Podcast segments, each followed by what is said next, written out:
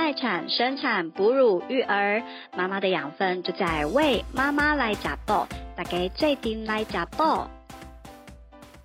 欢迎大家收听《喂妈妈来吃补》，我是玉玲。今天我们啊，现场是两两位高中密友的互相控诉，就是我们要看那个闺蜜翻脸现场，对啊，就是呃，事实上其实我们呃常常常会发现一件事情，就是我我自己我自己在怀孕的时候，我觉得我也有一点点这样子的状态，就是会有一点你说是耳朵硬嘛，或者是不信邪，好像都有一点，就会我会觉得说。事情应该都没有你们说的这么恐怖吧，然后或者是啊，那可能你们你们说的那些情况可能都是少数人才有的，然后呃，比如像讲到哺乳这件事，我就觉得嗯，我胸部很丰满啊，我应该不会有问题的。所以啊，其实我那个时候说实在话，我就不是一个很认真的妈妈，也没有上过什么妈妈教室。然后哎，结果事后才发现，好像哦，好像有的时候还是真的得听一些前人说的话，才不会吃亏在眼前。那我们今天呢，就是有。有两位高中同学，他们彼此要互相的控诉，就是一位是很有经验的妈妈，那呃虽然说她那个时候还没有生产，然后可是有就因为在业界工作有相关非常多非常多的经验，她很想分享给她的同学，但同学都不听啊。所以我们今天我们先来请两位先自我介绍一下，然后再来听看你们的当时到底发生了什么事情。好，首先我们先请这个苦主一号，就是当初很想呕心沥血，什么都想掏心掏肺分享给同学的唯一。哦，对，大家好。我是伟仪，对，我那时候是还没有生产的经验，但是我有看过很多妈妈的生产就是过程，就是经历啦，育儿经历这些，然后就想分享我的给我的好朋友，就是因为呃身边的好朋友就是她第一个怀孕，然后准备生小孩，嗯、所以我想说，哎、欸，那我要来验证一下我平常就是。知道的讯息，嘿，是不是真的可以这样？对，然后是，然后也很想要，就是多多告诉他，就多帮他一些这样。对，少少吃一些就是比较就是辛苦的路啊。啊你看过很多人，很多人吃亏，很多人辛苦，所以你希望同学少受一点苦。对，好，那我们来听一下另外一位这个琪琪啊，大家好，我是琪琪。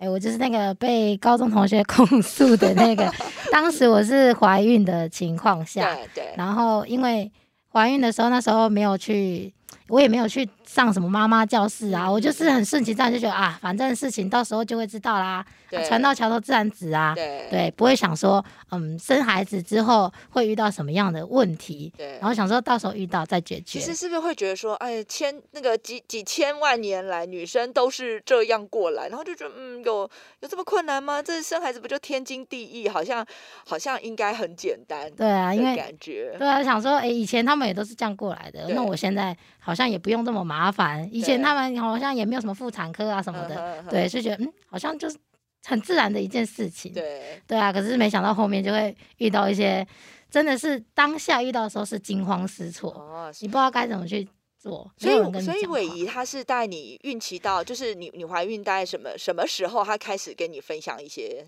就是相关的资讯啊？怀孕大概什么时候？就是刚出血的时候有，就是先就是关心我状况嘛，后来他就开始跟我讲说，哎、欸，你开始要准备准备一些东西呀、啊，对，你要准备你宝宝的东西啊，或者是你之后如果要喂母乳的话，你要去准备吸乳器或者是怎么样子，对 对, 對, 對啊，然后他就有开始提醒你了，对啊，所以他那时候一开始跟你讲的时候，你你你的心情是怎么样啊、哦？我想说需要那么早吗？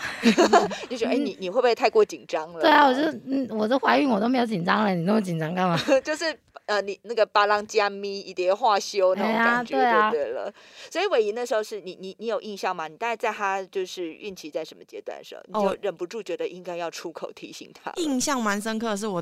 分享给他第一个商品是妈妈喂的托腹带。哦，托腹带，哎，嗯，因为他那时候是还在上班，然后都整天坐着。哦、oh, ，所以所以他就是说他会腰酸，对。然后我送他的是送月亮枕啊， uh-huh, uh-huh. 啊，但是我叫他一定要买的是托腹带、哦。你真的是好朋友哎、欸，他就就马上就是大手笔送你月亮枕这样。对。那关于就是一些比较育儿的，比如说喂奶，嗯、然后一些待产包、生产挤奶这些事情。应该是比较后期，嗯哼，对，就是他可能快去生的，对，可能七八个月差不多，对对，你就开就开始紧锣密鼓。呃，我先问一下琪琪，那所以那时候他送你的那个托腹带，你有有认真用吗？哎、欸，我是属于比较懒惰的那种，对，就是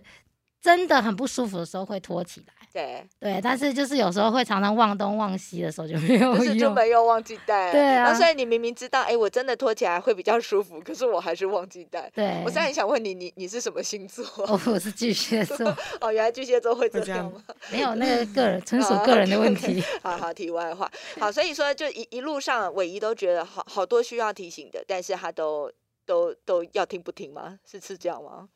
呃，对，就会觉得反正遇到再说。嗯、他他他一路上运气一一路上给我最好的回馈就是月亮枕真的很好睡。对对，就只有就只有这样。然后可是不用钱吧？哎，对对对，不用钱，不用钱。然后没有啦，你要你要好好教他怎么使用啦，是不是？好，那所以说，所以你你你那时候你都没有觉得哦，不想再跟他讲了，跟他讲这些他都要听不听的这样子。没有哎、欸。我还是就是一直跟他讲，所以他感觉我好有热忱的同学哦。所以你有觉得他很烦吗？不会啊，这习惯了，我们之间相处就是这样子。哦、所以他从小就是一个很爱叮咛的人，就对了。没有哎、欸，他不是特别爱，我觉得是因为他这是他的专业，然后他觉得哎、欸，在我身上发生了，他必须要来，这是他怎么讲一种责任、一种义务的感觉。对 对, 对。所以他会来跟我讲，今天在我身上我怀孕了，那他把他知道的东西告诉我，对，就是让我不要去。遇到别人不就是一般人可能会遇到这个坎，哎、啊，我先告诉你了，让你先避过这个坎，就可以跳过那个坎了嘛、欸、对对对，但是我偏偏就要往那个坎走，你就想说我人生就是要自己走一遭。所以你后来到底发生什么事情啊、呃？如果真的有问题的话，呃，孕期都还好，是一直到生的时候，那时候你去医院，那时候就会想说，嗯。因为医院都有些说哦，我们会有卫教师啊什么的， 对, 对，你会觉得说你在医院好像会知道很多事情，嗯，但其实不尽然。对，呃、像我们那时候挤奶的时候，我就想说奇怪，我为什么都挤不出来？我，嗯，他教我按摩。你是你是自然产还是剖腹产？我是自然产。自然产 ，OK， 好。对，然后我就他教我按摩，嗯、然后教我挤奶，然后告诉我怎么挤，好，我就照他的方法去做。对。但是奇怪，为什么怎么挤都挤不出来？那时候就开始想，哎，我是不是没有奶？嗯。就是你会觉得，哎、欸，护理师说的好像都很简单，欸、然后操他做起来好像也不困难，可是为什么我弄在我们自己身上，就好像就是四不像，然后怎么挤好像都姿势也怪怪的，角度也怪怪的那种感觉，对不对？然后什么都挤不出来。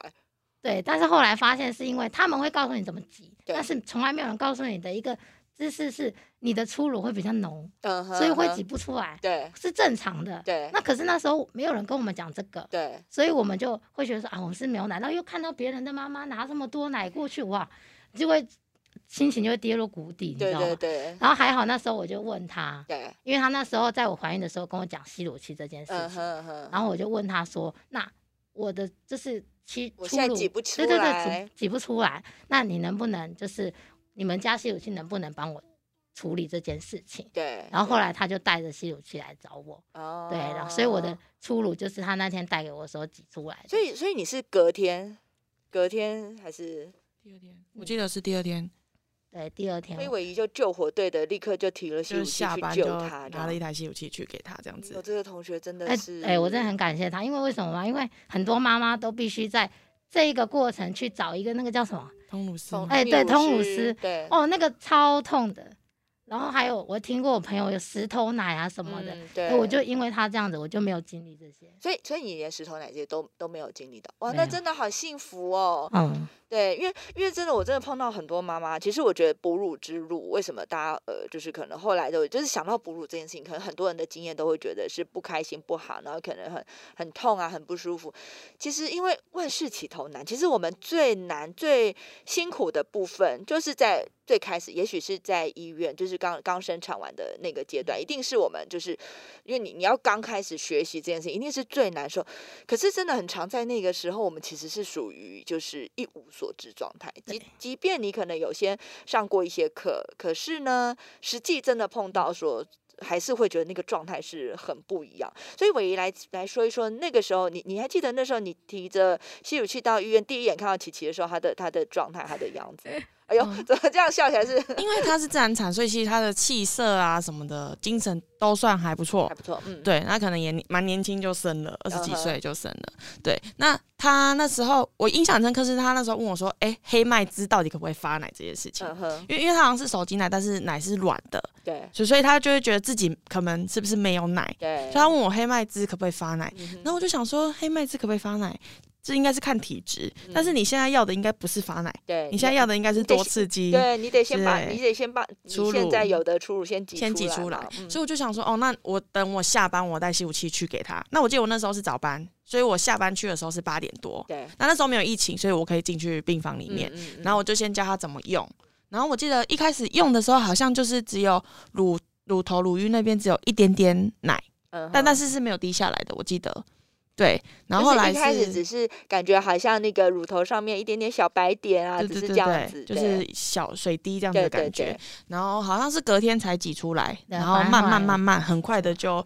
就是 double double 的成长奶量、嗯、哼哼，就是后来速度速度就比较快一些这样子，对、呃、主要那个吸乳器对我来说是辅助，因为我是亲喂的妈妈、嗯嗯、但是它对我的辅助很重要，就是他那时候就是追奶量嘛，就是而且我也是真的比较懒惰的妈妈，你说我要用手挤，然后在那边挤半个小时啊，一点点，那我那吸乳器十五分钟哇就解决，就是速度很快，很有效率， 对, 对，然后让我可以就是后面亲喂非常的顺利，因为都会有奶他也喝得到，不然你没有奶的时候他喝不到就会生气，他会他会不耐烦，对，他会生气，所以很很多妈妈也会碰到这个这个问题，就是他他想要追奶，然后可是靠宝宝吸，宝宝会不耐烦，会不想吸，或是可能会因为这样拉扯，然后又让自己的乳头受伤，所以就是就是会有很多的，它会变成一个恶性循环啦，我觉得，所以后来就会觉得说，哇，就是整整个喂奶之路好好辛苦这样子。对，所以说，所以说你后来就是呃，主要是亲喂，然后呃，有需要排空的时候，你再用吸乳器挤这样子吗？其实我那时候因为前期的话是比较频繁的在喝奶，嗯、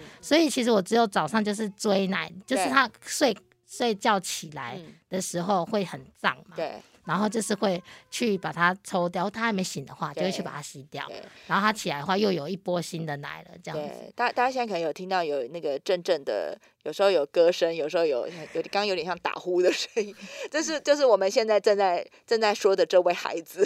对，因为他也在现场，他要表达一下，对，他也有在现场所以大家会听到他的他的声音这样子。对，所以看起来的确现在是那个头好壮壮很可爱的宝宝，想不到那个当初也曾经让妈妈稍微有一点点辛苦的经验这样、嗯、很崩溃那时候所以所以除了哺乳这件事情，你在医院的期间还有呃比较就是印象深刻的，曾经伟仪跟你说过，然后可是你觉得哎呀早知道后呃悔不当初，当初没有好好听他说的。嗯，因为在医院的时候我觉得都还好，因为会有人帮你顾小孩，对，可是你在医院的时候虽然我是自然产，对，但是我觉得那个叫什么腰夹，腰夹我觉得那个也很重要、嗯、因为可是他们会跟你讲说你是自然产你不用用那个，对，但是其实我生完之后他那时候有跟我说对要用那个，因为我的腰我的骨头有歪掉、哦、对，那时候在怀孕的时候有搬重物什么的，所以有歪掉，可是医生跟你说哎、欸，你自然产其实不用用那个、嗯、哼哼，但是他有跟我说你要用， 对, 对，但是我那时候都没有用，我是一直到我后来生完他七八个月之后我才用，所以我很后悔、啊、你为什么七那你为什么七八个月那时候 会, 会开始用？因为那时候我有来，没有没有没有，我就是有来就是这里就是当分享妈妈、嗯嗯嗯、所以我就有听到他们跟人家介绍说哎、欸，这个东西怎么样怎么样，然后我就觉得我好像好需要哎、欸嗯嗯，因为我生完小孩之后这个腰真的是骨头这边真的是很痛、嗯、因为一开始就要保护好嘛，所以我就很后悔说我一直到生完七八个月之后才做这个使用、哦、就是一开始没有去听，对，然后反而去听医院的医生说哎，你不需要用，因为你是自然产你不需要用，那个东西是剖腹产才需要用的，对，但其实是需求不同啦，剖腹产是保护伤口、嗯、但是我自然产我也可以保护我的腰啊， 对, 对啊，然后可能有的妈妈她自然产她会觉得那个下床的时候有很很明显的下坠感，就是好像有东西要掉出来那种感觉，其实也会让人觉得蛮不舒服蛮害怕的，对啊，因为就是那时候, 那时候有有有用束缚腰夹这个感觉也会好一点，所以我一听到她讲这些 有, 当有没有觉得你看我当初早就跟你说那你那时候你那时候是基于什么样的想法会特别要想要提醒她那个束缚腰夹讲这件事情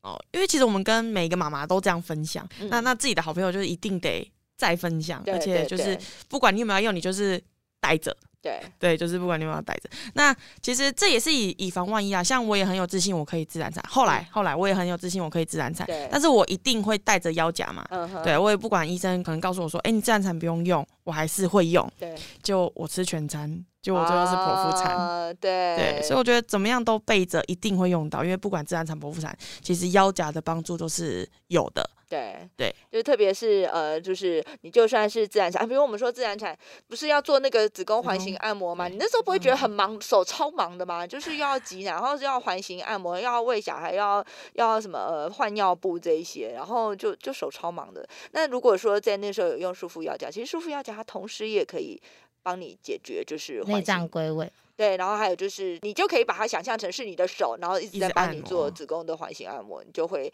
稍微轻松。不过现在跟他讲这好像也没用，就是要多一个人来跟他讲，而且他明明都已经生完了那个第二胎，第二胎，第二胎是第二胎有经验了，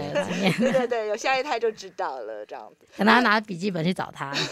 你再多讲一些这样。那所以你就是，如果你自然产的话，你大概在医院住个三天，然后就出院。嗯、那回家之后有碰到什么？在育儿上面有碰到什么比较觉得辛苦的地方吗？就是小朋友一直哭闹啊，你又不知道他什么原因哭闹、嗯、然后晚上都不睡觉，对，怎么哄都哄不好，对，整个超崩溃的、哦、然后或是那时候嗯、呃，我有送我那个月亮枕嘛，对，但是一开始就是你看那时候也没有认真在听说月亮枕怎么使用对，然后就 你, 你只听到说月亮枕就是我怀孕的时候可以抱着睡、欸欸、对对对，然后生完之后喂奶也没有，那时候也没有注意听月亮枕怎么使用，抱到手都哦受不了了你知道吗？后来才想说，哎、欸，月亮枕好像可以使用才拿来用。好像当初有听到他说什么什么。对对对对对，而且啊，对，可以这样子拿来放在下面做使用，可以靠着手，手就不会很酸。对。可是他还有就是，他可能这样喝完奶放下去又哭，喝完奶放下去又哭，是那时候真的是超崩溃的，都快产后忧郁了。真的哦，那所以在那个育儿这件事情上，瑋儀当初应该也有跟他分享一些事吧？你看他说有，就是比如说，因为因为我就直接邀请他到门市了嘛，就是我直接全部带你一圈，就是哎、欸、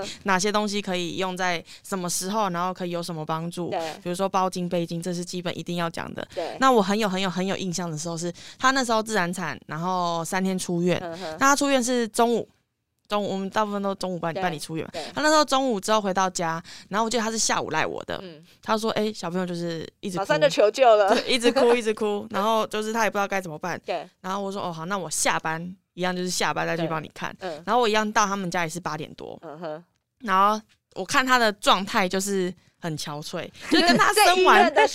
不一样，因为那时候小孩有人顾嘛。对，我就对比太多，明就应该是刚生完比较累这样子，对，他就很憔悴，然后就抱着小孩这样子，嗯、然后就很慌，嗯，然后就说就是小孩一放下来就哭，对，然后他就不知道该该怎么办，对，然后后来我就说啊，背巾你带回家你洗了没？嗯，对，然后那时候好像是。啊，还没洗对不对？就还在盒子里，买回家都放在那边都不使用，然后就不管了，不管有没有洗，反正就先拆开来。对，然后我就说，那我教你怎么背。那因为他也很紧张，对，因为可能抱小孩也还不太会。然后我就说，那我背背看。嗯，结果我一背上去，真的小朋友超快就睡着，立刻就，他还拍了一张照片。对，就是他，这这是小朋友，我第第一个。进背巾的竟然是阿姨身上，不是妈妈身上。对，然后小朋友，我记得真的三秒就睡着，然后就开始因为因为毕竟小孩也哭哭半天，也很累了，他比你还更崩溃，真的真的。对，然后后来就是呃，除了教背巾之外，还有再教他怎么包包巾。对，然后后来我包包巾，你之前在医院没有学到吗？医院没有教包包巾啊。啊，你没有发现，在医院里面护理师都把小孩包起来吗？有啊。那你不会好奇想要学吗？呃，当然会，我我不不知道他把它包起来原因是什么。那时候，因为他也不会特地来跟你讲说，哎、欸，你把它包起来、哦可，可能婴儿是很冷需要包起来。欸、对啊，他也不会特地跟你说他包起来是为了什么、啊。对对啊，所以那时候不会想说他为什么要包起来、啊。可是我其实他之前有就跟我讲说，啊，包巾是防止他吓到什么的。对。啊，但是我们。哎，一般人哦不会觉得说包巾是防止他吓到，一般人他们会觉得小孩子在哭在争都是他不想要被绑着，对 对, 对，所以那时候就会觉得说啊，他一定是不想要被绑着啦，他才他才哭的嘛，对对对对对。然后其实有时候可能是绑太松了，对，所以就是我们我们完全会会意错了这样子，你绑松松他就你你要给他的安全感没有，只会让他觉得好像一直有一个东西在他身上，他就觉得怪怪不舒服，对，没有绑紧，反而他。很不舒服。对，我觉得我觉得你说的对，你这你这让我回想起我自己第一胎的时候也是这样，就是明明明明我看到我的孩子被推来的时候都是包得很好的，然后我那时候其实我跟我先生我们也有，因为我们有发现这件事情，然后所以我们就有请护理师就是教我们怎么包，我们就想说嗯，那这样我们就是弄完小孩我们也要像护理师一样把它包回去，所以他们也也真的抽空就教了我们。但是问题是啊，就是我们可能学到，因为我们也也不知道，就不明所以嘛，所以我们会一直觉得说就是因为医院很冷所以需要把它包起来，所以对我们而言我们就会把它当成是一个就是你知道比较像外套的或被子那样的概念，所以我们一直都会觉得说呃，需要弄成包巾那个样子，可能是这样子盖被子比较安全，不会弄到宝宝，所以我们整个包起来一样它就会是松垮垮，我们完全不会觉得它需要包紧，因为我们自己就是我们大人的生活里面我们不会没事把自己困紧紧的、啊、所以你就不会觉得就是小孩需要这个样子，殊不知其实孩子的需要跟我们是不一样的。对，所以的确我在第一胎的时候包巾也包的不是很好，然后也的确就是经过了很长一段时间，就是可能晚上宝宝不睡然后要抱着睡，其实抱着睡真的好辛苦哦，对，真的很累，所以你你要再次赶快再次感谢同事下班立刻去救你，没有这这一辈子还不完了这一辈子还不完，所以你后来你你你就带着包巾然后去教他，他原本就买了、哦、原本就买了、就是、都在家里，对，我都有买啊、哦、就是听的时候 哦, 哦对这个很好用买买，可是你听完回家都忘了，就觉得你带小孩子回家你根本什么都没办法想了，这个忙得要死了然后忙得要死的时候偏偏都忘了自己其实曾经有过这些工具可以拿出来用，真的哦，所以后来那个呃，唯一来家里救火之后，用包巾和背巾真的有让你比较顺一点吗？当然有啊，而且一嗯，怎么讲？我觉得我买的那个就是产宝宝式的那种，就是直接套进去那个超方便的。嗯、你如果因为我们一般用那个一就是一。一张的那种打开的那种一大块布的那种，对对对，那个太就是对我们新手妈妈太太太困难了啦、嗯、除非你真的是二胎三胎你已经很厉害了、就是、可以可以绑得很紧、欸、或是你真的是从事专这个这方面行业的人你才可以这么厉害，对，所以我觉得那个蚕宝宝包巾实在是太好用了，就觉得是你的救星，对，而且对啊我就觉得啊那个太好用了、哦、所以我就非常喜欢用、那個、所以你后来在家里你的就是背巾和那个蚕呃蚕宝宝包巾你是怎么样去运用，就是睡觉的时候用包巾，然后平常需要安抚的时候用背巾这样子吗？哎、欸，我也没有说一直背着，因为那时候我在家虽然自己照顾他、嗯、但我在坐月子，对对啊，所以我就是基本上在家都是给他包那个包 巾, 包巾对、哦、对啊，然后就你就你就发现那个哭闹的状况好很多这样子，对，好，他他现在可能知道我们在说他是吗在说他小时候。好，那所以除了除了这段你还有还有其他时候跟伟仪求救过吗？我那时候几乎常常找找他求救，每天求救但你们每天下班之后都去他家对不对？还好住很近、呃、没有，只有只有前面前面几次就是需要工具的时候或者需要真的协助的时候才才会去，不然就是用赖 对,、呃、对，那我觉得我最常关心就是哎你今天奶量怎么样？就是对他来讲，可能就是一个教练，就是就是到底烦不烦？一个一个那个哺乳教练，比我妈还督促得紧，你知道吗？真的，他他那时候都督促你什么？他就一直问我奶量，然后然后每天问我说：“哎、欸、呀，啊、你有没有定时在在那个挤奶啊？定时的刺激，然后什么啊？嗯、对对对，你要刺激啊什么的，就一直哦。”天哪，比我婆婆妈妈还要盯得紧，真的哦。对、啊，可是也多亏他那时候提醒，因为我是比较。怎么讲懒散型的你知道吗他就是有这样督促我我才会有去执行，但是这是我幸运的地方、嗯、可是你们要想一般很多妈妈没有像他就是没有像我一样 有, 有这样子的朋友，没有一个哺乳教练在旁边，对对对对，所以他们会遇到的困难是更多的，对，因为 我, 我真的会很常常很讶异的发现真的很多妈妈她其实比如说她会她会告诉你说我想追奶，然后那我们我们是不是就会问她说哦，那你现在哺乳的状况是怎么样，然后比如说她可能就会我我常常碰到那个就是还在坐月子期间可是她告诉你说我一天挤两次奶，然后我都会觉得好讶异哦，就是你从你在月子中心，你在或是你你在医院，就是就是。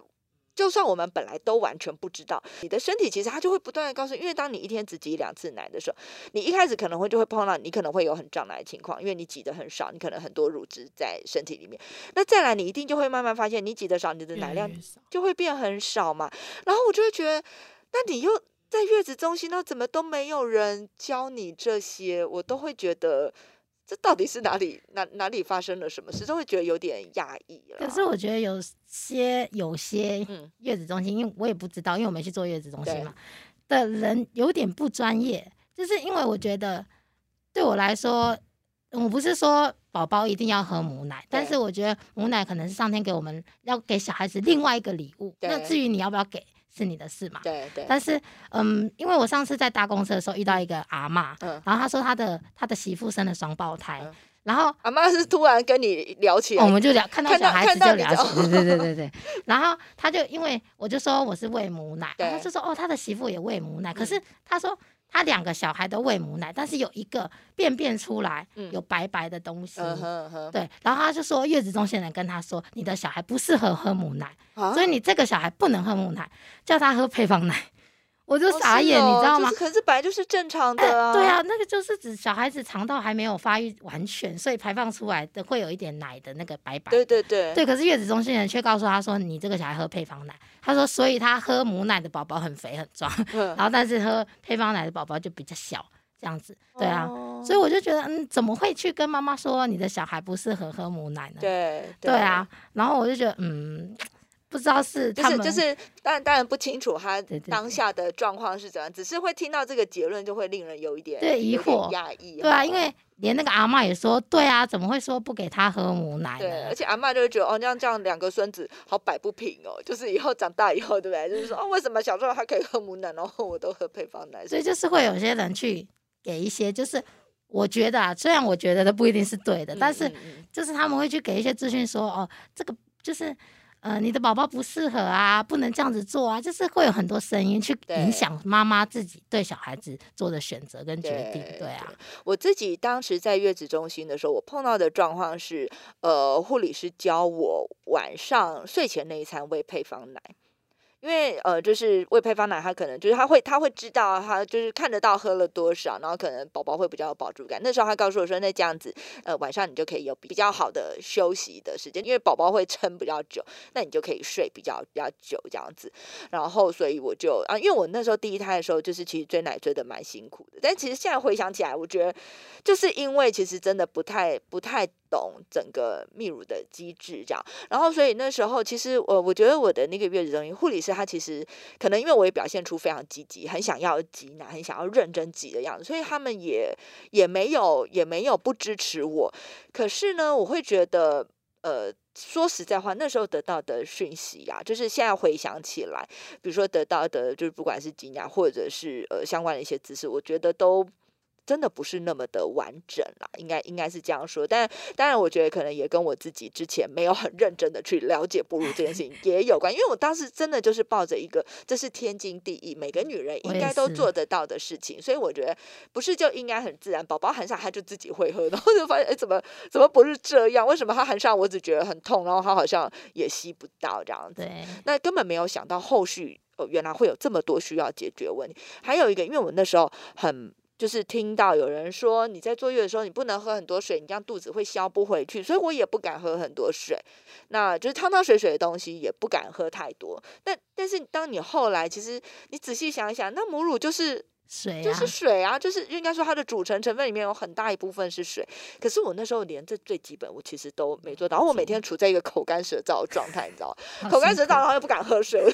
现在想起来就觉得天哪，我当时怎么会这么呆，你知道，就是不经一事不长一智但是但问题是有些事情你那时候错过了就错过了、欸、对，所以 我, 我觉得 我, 我能够体会我以后来看就是看着琪琪的那个心情，就会觉得这些东西就是你不被提醒，你不被就是 你, 你没有接触，你真的不会不会知道，就是这样过了。他说我都知道你为什么不相信我，对，我有跟他讲过，我说你为什么不相信我到底就是你就想要那个马景涛式的摇晃他你为什么不听我的，然后你把你耳朵打开，对，就是就真的会会这样、欸、就是但但是其实我们在那当然没有没有真的会想不到，就是没有意识到问题哦原来会这样，而且当你发现你可能已经错过的时候好像就就有点维护，就是让你也不是不能追，但是就会好辛苦，要花更多更多的力气，然后去挽回，去去做，去更努力这样子，就会觉得比较辛苦一点点啦。对，所以大概能理解唯一那个时候就是苦口婆心想想要提醒他的。那除了我们刚刚提到有像吸乳器、呃包巾、背巾，然后还有束缚腰夹嘛，那你还有没有比较有印象？你当时提醒琪琪的事情还有什么呀？比较有感的就是这些，但是我呃刚才在回想，其实呃跟琪琪同时差不多生产的还有我们大学另外一个同学，对对，可是我跟他就是就是同学，没有没有到跟琪琪这么好，没有到那么麻吉，对，就是我跟琪琪就是哎、欸、每天问他说哎、欸、你的奶量，哎、欸、你什么有没有定时几，哎、欸、你水分要喝多少，就是时时刻刻叮咛着他。然后那时候同那个同学也是要生，那他是第二胎，对，所以所以其实他也是想喂母奶的妈妈，对，那我就跟他讲说，那你就是不用考虑就是吸乳器带去医院，因为你初乳一定需要它。嗯、对，然后他就说哦，没关系，因为我买一个比较便宜的牌子。嗯哼嗯哼。对，然后就说哦，而且他可能会觉得他自己第二胎，他有第一胎的经验，对，自己可以处理的。嗯、好吧，那那如果你是，那我就尊重你，但我就没有再跟他提这件事情。对，就后来他的小朋友好像呃母奶喝一个月就配方奶。哦，为什么呀？因为他追得很辛苦，然后破皮。他用吸乳器，然后吸到破皮，哦、然后觉得很痛。哦，对对对对对，我我这这我我又想到了，因为我觉得这种事情真的你不聊就想不起来。我那时候在月子中心也是这样，而且因为我的月子中心它其实提供了好几个不一样的机器，就是让我们可以可以使用。那对我们而言，我一定是挑那个据口碑说什么吸力最强的，因为你就觉得就是吸力很强就会很很猛这样子，就很猛的状况就是马上就破皮。现在想起来，我那时候真的是好伟大。我就是虽然很痛，但是我还是觉得不行，我要咬牙，就是就是硬硬要喂。可是我真的这样每一次哺乳，对我而言，就是不管它是亲喂或是用吸乳器，我都觉得就是就是真的比生产还要痛。我光想到就是哦，宝宝要来了，你知道，就是觉得好像一个恐龙，你知道，恐龙的嘴要来了，然后就会其实其实整个心情都会很紧绷。所以我后来我我其实在，在呃坐月子那段期间，我觉得我的情绪其实是很，就是因为哺乳这件事情弄得情绪非常非常的紧绷，因为一直觉得自己做不好，然后就心理上觉得自己做不好，那身体上又的确承受着，就是就是真的很不舒服这样子。那的确，这样回想起来，好像在我在我在这个这样子的状态之下，因为我当初会去月子中心，就是因为我觉得，哦，我可能在育儿这件事情上就没完全没有经验，也没有就不懂嘛，啊，所以我就会想说，那我去月子中心会会有人可以协助我，可以教我，就是可能我想要月子中心有一个像唯一这样的角色，就是会会是我的母乳教练这样，或者我的育儿教练。可是事实上是，嗯。我觉得护理师他们有心，但他们可能也无力，因为他们可能有很多事情要忙。还有就是我当时发现我碰到的这些困境啊，呃、当然也有可能就是我碰到护理师比较年轻，我觉得他们好像他们自己也没有经验，对，他们可能也是有一些教科书上的经验，可是你真的实际在我们碰到的这些，就是你知道有时候 实, 实战的经验还是会跟跟书上写还是会状况不太一样，所以我我会觉得说，其实而且我因为我当时是很不耻下问状态，我其实应该算是就是很很认真很认真的妈妈，他们也都觉得我很认真，很想要帮助我，可是实际上好像我觉得我呃当时实质上的帮助是不是这么多的，所以我其实后来就后来一直都是母乳跟配方奶混的，我就我就会觉得有一点可惜啊，因为我其实是后来就是还蛮想要喂母奶的这样子，就会觉得有一点点可惜。嗯，对，那像我们那个同学第二胎嘛，那他只第一胎是完全就是没有没有没有哺乳啊，第二胎就是一个月，嗯、然后后来他就、啊、所以他也算是有进步了，因为第一胎完全没有。就是、然后他现在有第三胎，哦哦哦有第三胎，我就跟他讲，我就再跟他讲一次，对，我说你真的想喂母奶？他说对，我说那你就是吸乳器一定带去医院，生产完就刺激。对，然后他到现在还有在母喂母奶这件事情，嗯嗯嗯对。所以现在现在是生产多久了？第三胎好像差不多，我不知道，我没关注他。十。差不多十十十个月，十一个月，所以比第二胎进步，就是大要进的进步了。对，但但是呃，其实我可以非常可以清楚的理解是说，哎、欸，他前三个月奶量追起来，其实后面你要喂多久就可以有多久，后面就会很轻松了，没错。因为我第第二胎的时候就就是这个样子，就是其实前面最困难的那个阶段，其实就我觉得就是刚生产完的那那段时间是最困难的阶段。你其实一开始，呃，你有看到开始有奶量出来，你自己会比较笃定，会比较有信心。然后慢慢的有每天每天有一点点进步的时候，你就会觉得说，哎，原来这件事情我是真的可以做得好，我是真的可以做得到的。可是，呃，如果在最开始的时候没有得到这样的正增强，你就会觉得后来的这个追。你就会很容易陷在一个就是比较负面的情绪里面，会觉得追得好辛苦，尤其是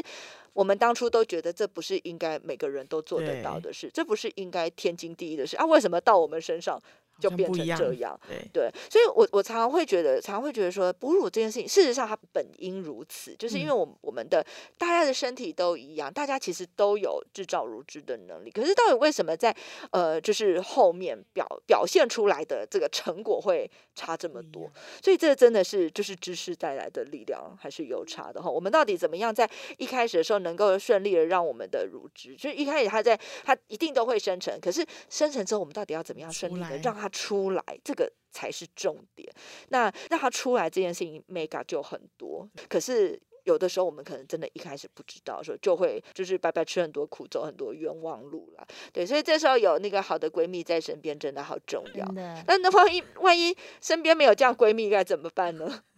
找妈妈喂、哦、对，因为其实我觉得、呃、因为我那时候还没有生小孩，所以、嗯呃、可能很多时候就觉得哎、欸，自己是不是经验不足什么，可是我们有很多就是专业的知识，所以我们跟每一个妈妈互动过程都是这样子。那那因为她是我她是我的好朋友，所以我可能讲话就会再更直接，然后就不客气，就是你就是要这样。对，就是就是对你对你如果平常你对客人讲话，你可能不能就是就心理 O S 就是妈妈拜托相信我。对，就是我我蛮强，这是这是我们这是呕呕心力学，觉得真的每个妈妈都该知道的事情，就是捧着真心哦，希望大家都能少吃一点苦。哇，今天这一对那个闺蜜的，我觉得是虽然一开始说是控诉，但我觉得其实这样听起来整个是很温馨的啦，就是看得出来你们的好情谊。对对对，希望琪琪呃有勇气再生下一胎，然后我们就可以看到你把你。第一胎得到的这些知识顺利的运用在你的第二胎上面，第二胎就会就会觉得很轻松。好，尽量加油，加油！我们那个很努力催生，为为国争产保国这样子。好，那我们今天节目就到这边，谢谢两位的分享哦，谢谢，谢谢。